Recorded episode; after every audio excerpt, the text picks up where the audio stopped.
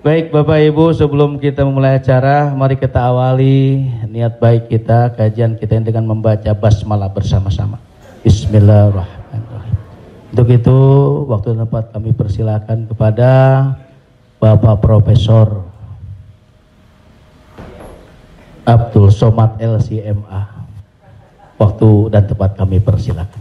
Sallu ala Muhammad.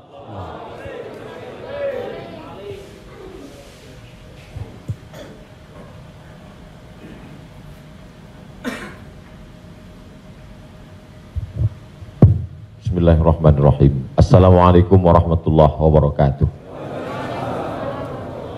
Alhamdulillah wassalatu wassalamu ala Rasulillah wa ala alihi wa sahbihi wa man da'a bi da'watihi wa stanna bi sunnatihi ila yaumi liqa'i rabbih. Rabbi shrah li sadri wa yassir li amri wa hlul 'uqdatam min lisani yafqahu qawli. Man lam yashkurin nas lam yashkurillah. Siapa yang tidak berterima kasih kepada manusia berarti dia tidak bersyukur kepada Allah rumahnya kita tempati, makanannya kita makan, keluarganya kita datangi. Man ahsana ilaikum siapa yang sudah berbuat baik kepada kamu fakafiuhu, balaslah. Fa tajidu kalau kamu tidak sanggup membalasnya fad'ulahu, doakan dia. Untuk almarhumah Profesor Dr. Hajah Tuti Alawiyah beserta bapak, beserta keluarga yang sudah mendahului kita Al-Fatihah. A'udzubillahi minasyaitonirrajim. Bismillahirrahmanirrahim. Alhamdulillah rabbil alamin. Arrahmanirrahim Maliki yaumiddin. Iyyaka na'budu wa iyyaka nasta'in. Ihdinas siratal mustaqim, siratal ladzina an'amta 'alaihim ghairil maghdubi 'alaihim waladdallin. Amin. Allahumma ja'al kuburahum radatan min riyadil jinan. Jadikan kubur mereka salah satu dari taman-taman surgamu ya Allah. La taj'al kuburahum hufratan min hufarin niran. Jangan jadikan kubur mereka salah satu dari lubang nerakamu ya Allah. Allahumma ja'alna minal ladzina yastami'una al-qawla fayattabi'una ahsanah. Jadikan kami orang-orang yang mendengarkan ucapan yang baik lalu mengiringinya dengan amal yang baik. Wa jama'na ma'ahum mal habibil mustafa fi jannatikal ula. Satukan kami dalam surga Jannatul Firdaus bersama mereka bersama Nabi Muhammad sallallahu alaihi wasallam. Walhamdulillahirabbil alamin. Saya menyampaikan tausiah di banyak tempat tapi rasanya di antara semua itu malam inilah yang paling istimewa. Karena saya bisa bertemu langsung dengan orang-orang yang pernah mengisi sebagian dari hidup saya pada saat saya sekolah dulu, pada saat saya sedang di perantauan, pada saat saya sedang susah, mereka pernah menghibur saya. Dan hari ini saya melihat wajah mereka. Ketika itu ada namanya grup Bagito tidak pernah terlintas di pikiran akan ketemu. Hari ini bertemu bertatap muka. Candaannya cerdas. Ada kritik-kritik di sela kelucuan. Yang bisa menangkap itu orang-orang yang cerdas. Lalu kemudian ada Mas Komeng. Beliau kalau bicara nyeletuk hampir tidak ada jedanya. Tawa yang lama belum habis sudah disusul dengan yang baru. Kemudian ada pula Bang Dery. Kemudian ada Bang ujungnya yang ingat, Bang Sipit. Rudi Sipit. Ada Bang uh, Bopak Castello. Ada pula Bang Ginanjar. Kemudian ya gini-gini aja belajar. Ada Bang Tigor yang tidak pernah terlintas pikiran akan ketemu Bang Tigor malam ini ketemu, berfoto. Tapi di antara semua, yang paling banyak dosa saya, kalau saya lihat di TV, saya matikan. Itu uang yang pakai topi tajam. Beliau berhasil membangkitkan emosi saya.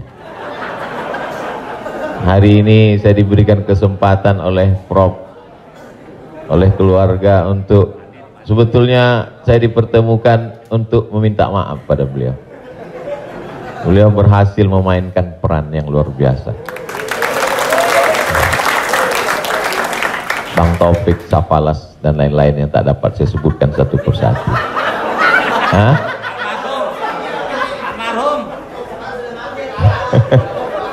Taufik Lala. Taufik Safalas sudah duluan. Bedanya, yang sekarang-sekarang saya hampir tidak banyak kenal, saya tidak menonton TV. Saya tidak mengikuti lagi. kenapa dengan abang-abang yang sekarang saya kenal ini masa dulu, masa lama. Jadi saya waktu itu masih mengikuti mereka dan dibandingkan dengan yang sekarang lawakan mereka itu natural, tidak dibuat-buat. Lalu kemudian eh, sekarang saya lihat ada fenomena menjatuhkan orang, menjatuhkan tokoh, menjatuhkan bahwa dalam candaan itu ada menyebut ya, tapi tidak sampai seperti sekarang. Mengerikan sekali. Lalu kemudian uh, mereka dulu itu lebih natural, kemudian candaan mereka itu tidak menyentuh agama. Sekarang begitu mudahnya orang menjadikan agama sebagai candaan. Apa yang terjadi sebenarnya? Jadi ketika kita mengatakan ini tidak boleh, ini haram, maka kita mesti menunjukkan yang boleh itu mana. Maka saya berharap mereka bangkit kembali, segar kembali seperti dulu. Mudah-mudahan energi positif ketika mereka berkumpul, ketika mereka hijrah, mereka tidak meninggalkan dunia ini, tapi membuat sentuhan baru. Kalau sahabat-sahabat dengan Mas Ari Untung ada musyawarah, maka ada kajian majelis pengajian pelawak, maka supaya pertemuan itu lebih bermakna, mungkin membuat rumah tahfiz Quran, kemudian ada di sana dikelola meniru apa yang dilakukan oleh almarhumah profesor. Hari ini beliau sudah tidak ada di tengah kita tapi pahalanya tetap mengalir. Itu langkah-langkah itu bisa kita ikuti. Bisa minta saran-saran dari keluarga besar almarhumah. Ada profesor ada anak-anak beliau yang punya pengalaman luar biasa untuk menata itu ke depan sehingga kita berharap mudah-mudahan dua tiga tahun ke depan atau setahun ke depan kita buat pertemuan di rumah tahfiz yang digagas oleh sahabat-sahabat paski insyaallah. Lalu kemudian saya diminta untuk menyampaikan apakah Rasulullah dan para ulama itu dalam menyampaikan risalah dakwah berinteraksi itu serius-serius saja. Kalau melihat wajah mereka sangar ceritanya neraka saja. Apakah begitu? Suatu ketika Nabi SAW sedang duduk Kemudian dia katakan la yadkhulul jannata ajuz. Orang tua tidak masuk surga. Menangislah seorang nenek-nenek karena dia sudah tua. Lalu ditanya, "Kenapa kamu menangis?" Karena Nabi mengatakan orang tua tidak masuk surga. Lalu Nabi tersenyum. Kata Nabi, "Maksudku bukan itu. Maksudnya orang sudah tua, nanti ketika di akhirat dia jadi muda lagi." Bukan orang tua tidak masuk surga. Karena itu Nabi tersenyum. Nabi jelaskan, maksudnya orang yang sudah tua umur 70 80 ketika dia meninggal nanti dia muda lagi karena penghuni surga itu umurnya 30 31 32 33 usia yang dapat menikmati keindahan surga logis masuk akal kalau umur 80 90 masuk surga dikasih kacang goreng apa yang mau kita kunyah apalagi bidadari mau diapain nah, jadi Nabi itu logis Suatu ketika ketika Nabi sedang duduk, datang seorang laki-laki, halak tu, aku celaka ya Rasulullah. Kenapa kata Nabi? Maaf, karena aku berhubungan dengan istriku di siang Ramadan. Kalau begitu engkau so syahraini mutatabi'aini. Kau mesti puasa dua bulan berturut-turut sebagai hukuman karena engkau melanggar larangan melakukan hubungan di siang Ramadan. Kata dia, sedang satu bulan aja aku tidak tahan ya Rasulullah, apalagi dua bulan berturut-turut. Kalau begitu engkau ganti dengan memberikan makan fakir miskin sebanyak 60 orang. Kata dia, aku pun termasuk fakir miskin. Aku tidak sanggup memberikan mereka makanan. Lalu Nabi pergi ke belakang mengambil kurma, Nabi berikan. Ini kurma, pergi pulang ke kampung, berikan kepada orang yang ada di kampungmu. Kata dia di kampung itu, aku yang paling miskin ya Rasulullah. Lalu kemudian Nabi tersenyum, hatta badat nawajizuhu. Nabi tersenyum sampai nampak gigi gerahamnya. Artinya dia tersenyum melebar. Nabi, padahal ini sesuatu yang terlarang. Tapi melihat perbuatan dia, maka Nabi tersenyum. Artinya Nabi pun juga punya rasa gurawan. Bedanya Nabi tidak berdusta. Tidak melakukan dusta hanya supaya ingin orang tertawa. Itu yang dilarang oleh Nabi SAW. Ada makna di dalam setiap ucapannya. Lalu kemudian ada seorang anak kecil dia memelihara seekor burung pipit. Burung itu mati. Lalu Nabi mencandai dia, menggurau dia supaya dia tersenyum. Kata Nabi, Ya Aba Umair, ma fa'alan nughair. Biasanya anak kecil dipanggil namanya saja. Tapi ini dipanggil, anak kecil kalau dipanggil bapak-bapak. Eh, bapak-bapak, mas. Gimana kabar burung pipitmu? Nabi ingin menghibur hatinya. Jadi Nabi menghibur dengan kalimat-kalimat yang tidak lazim digunakan pada anak-anak biasa, dipakai untuk anak itu karena ingin menyenangkan hatinya. Jadi metode itu juga yang saya pakai dalam sebagian tausiah saya. Masyarakat kita ini sedang letih. Di rumah dia tertekan, di jalan dia kena razia, di kantor dia ditekan atasan, dia ke masjid mau menyegarkan pikiran, langsung begitu masuk neraka. Di mana lagi aku mau mengadukan kesulitan hidupku? Jadi oleh sebab itu kalau sahabat-sahabat melihat tausiah saya, kenapa Ustadz masukkan unsur selama itu adalah bagian dari bukan ada unsur dusta di dalamnya. Lalu kemudian kita mengenal ada ulama-ulama mazhab. Di antara ulama mazhab yang paling tua, empat mazhab, Hanafi, Maliki, Syafi'i, Hambali, Imam Hanafi. Namanya Abu Hanifah, meninggal tahun 150 Hijrah di kota Kufah, Irak. Suatu ketika datang orang menjumpai Imam Hanafi. Imam Hanafi, ya, kalau saya mandi di sungai, saya buka baju dan pakaian saya, apakah saya masuk ke sungai itu menghadap kiblat atau membelakangi kiblat? Kata Imam Hanafi, hadapi saya bajumu itu jangan sampai dicuri orang. Jadi Imam Hanafi logis. Jadi orang dulu amat sangat takut membelakangi kiblat atau menghadap kiblat. Karena dalam Islam diajarkan kalau kamu masuk dalam toilet jangan menghadap kiblat, la tastaqbilul qiblata wala tastadbiruha. Jangan menghadap kiblat, jangan membelakangi kiblat. Maka pada saat akan mandi pun dia juga ragu. Kira-kira kalau saya mau mandi apakah menghadap belakang? Kata Imam Hanafi logis saja yang penting selama kamu. Tapi jawabannya spontan. Mereka menyangka karena dia ulama besar dia akan keluarkan dalil. Tapi dia sampaikan sesuatu yang ringan, yang biasa-biasa saja. Imam Ahmad bin Hambal, yang dikenal dengan Imam Hambali, meninggal tahun 241 Hijrah, makamnya di Baghdad, Irak. Suatu ketika anak dari Raja Baghdad itu perempuan, adik Raja Baghdad sakit. Maka dimintalah Imam Ahmad bin Hambal untuk meruqyah membacakan doa-doa ruqyah. Imam Ahmad bin Hambal tidak mau dekat dengan kekuasaan. Dia takut rusak imannya, rusak akidahnya.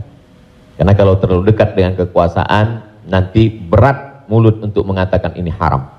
Maka ketika datang mereka meminta Imam Ahmad bin Hambal untuk murukyah, Imam Ahmad bin Hambal hanya memerintahkan muridnya untuk pergi ke toilet mengambil terompah kayu kita kalau di toilet itu bagus pakai terompah, pakai sendal supaya kaki kita tidak menginjak bekas percikan air kencing supaya jangan sampai ada was-was najis. Karena percikan itulah yang membuat setan berbisik, wudhumu tidak sah, wudhumu tadi terpercik. Maka kita Imam Muhammad bin Hambal ambilkan terompah kayu alas yang ada di kamar mandi toilet itu, suruh bawa ke rumah adik Sultan, adik Raja, ketika dibawa maka adik sultan itu mereka menganggap ini bercanda. Tapi di balik candanya itu serius dan ternyata adik sultan itu sembuh ketika melihat terompah kayu. Mereka heran kenapa sembuh? Ternyata jin yang mengganggu adik sultan itu takut dengan terompah kayu Imam Ahmad bin Hambal begitu Imam Ahmad bin Hambal meninggal dunia adiknya kumat lagi dan jin itu tertawa Kata jinnya, saya bukan takut sama terompah kayunya, tapi saya takut sama yang punya sendal ini. Dan dia sekarang sudah meninggal dunia. Cerita itu disebutkan oleh Al-Hafiz Imam Jalaluddin Abdurrahman As-Suyuti meninggal tahun 911 Hijrah dalam kitab Laktul Marjan bercerita tentang seluk-beluk kehidupan jin. Artinya mereka ada saatnya bercanda dan dibalik candanya itu ada serius. Dia ingin mengatakan kepada Sultan, kamu sibuk mengurus masalah ini, ini masalah sepele. Tidak perlu aku bacakan ayat kursi. Cukup dengan sendal terompah kayuku pun jin itu sudah takut. Seringkali kita membacakan ayat kursi pada orang yang sakit, jinnya tidak pergi. Karena perbuatan kita sama seperti jin itu. Hampir, hampir mirip saja. Masa hantu ngusir hantu kata dia. Lalu kemudian ada imam, namanya Imam Ash-Sha'bi. Imam Ash-Sha'bi ditanya oleh jamaah. Imam Syafi'i, saya mau bertanya. Apa pertanyaannya? Masmu imra'ati iblis. Siapa nama istri iblis? Mereka berharap akan dapat jawaban yang luar biasa. Kata Imam Syafi'i, ma syahidna nikahahuma. kami tidak ikut jadi saksi waktu mereka nikah. Jadi mereka menganggap itu sesuatu yang ringan. Padahal mereka ulama besar, ulama yang hebat. Ada saatnya mereka bercanda, ada saatnya mereka bergurau. Lalu kemudian Imam Ash-Sha'bi juga pernah ditanya. Imam Syabi, ya, kalau kami sedang ihram, bolehkah kami menggaru kulit kami yang gatal?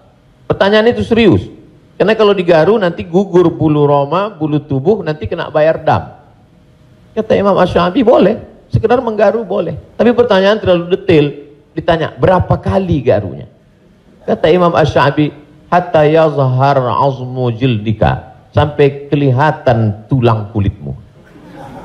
Artinya dia ingin mengatakan, ya nggak usah nanya sedetail itulah. Tapi kan kamu tanya dia kan, sampai nampak tulang kulitmu, garulah. Lalu kemudian ulama-ulama yang modern zaman Selalu orang menganggap orang yang tamat dari Saudi Arabia, Timur Tengah itu bawaannya hanya serius aja cerita halal haram, halal haram, sorga neraka. Tapi kalau kita baca ulama-ulama Saudi Arabia itu tidak seserius itu. Ada ulama besar namanya Syekh Ibnu Utsaimin. Ibnu Utsaimin dengan Syekh Abdul Aziz Ibnu Bas. Suatu ketika Syekh Ibnu Utsaimin pergi ke Makkah Al-Mukarramah, lalu dia sholat di Masjidil Haram, ulama-ulama di sana itu orangnya rendah hati, tawadu. Ketika keluar dia dari masjid, dia naik taksi. Ketika dia naik taksi, supir itu nanya, Mas Muka, nama kamu siapa? Kata dia, Ana Muhammad ibnu Usaimin. Saya Muhammad bin Usaimin.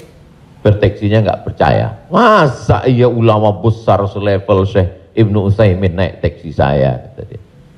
Terus Syekh Ibnu Usaimin nanya, kamu siapa? Taksi itu bergurau ingin ngejek dia. Syekh Ibnu Utsaimin punya sahabat dekat mufti Saudi Arabia namanya Syekh Abdul Aziz Ibnu Baz, Syekh bin Baz. Kamu siapa? Kata supir taksi itu, Ana bin Baz. Kata Syekh Ibnu Utsaimin, tidak mungkin bin Baz bisa nyupir taksi karena Syekh bin Baz tunanetra.